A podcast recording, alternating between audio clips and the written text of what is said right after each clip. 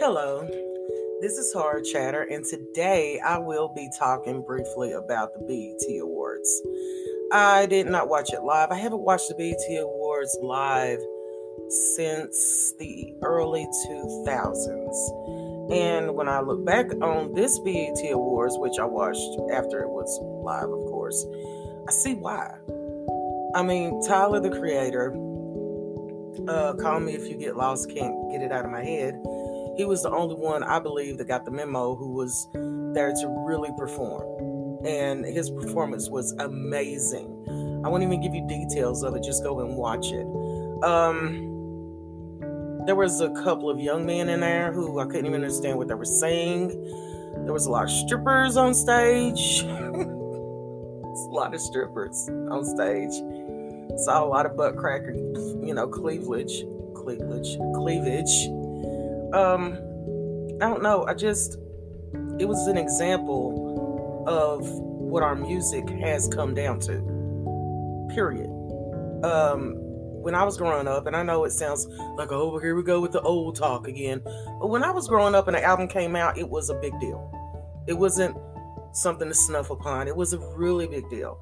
Nowadays it's just anybody. I wonder how these girls are even getting their record deals I mean, to be honest with you, the only one who really sounded really great was Jazmine Sullivan. She sang, and it sounded awesome because she sang, not sang, sang. Um, like I said, our, our music isn't like it used to be.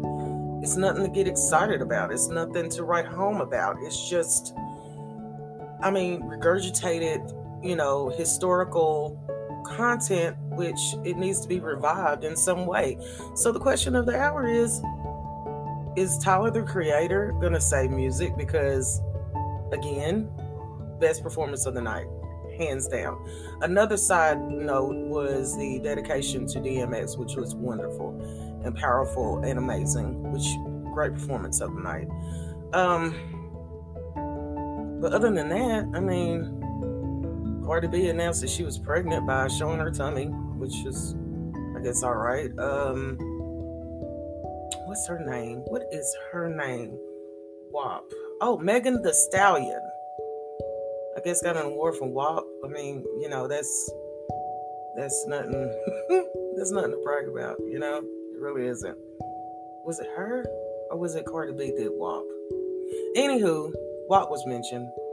Other than that, I mean, it was a a subpar show. I mean, we gotta have a little bit more dignity.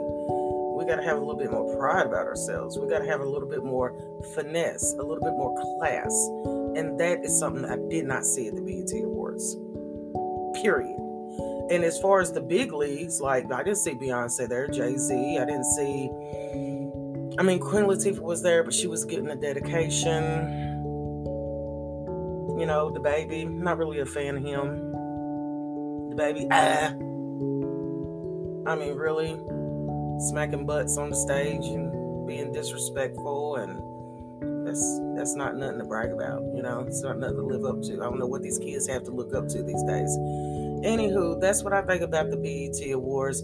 I mean, honestly, I wouldn't waste my time to go through and watch the whole show just go to YouTube and look up certain segments and stuff, and that should satisfy you. Other than that, I'll talk to you the next time.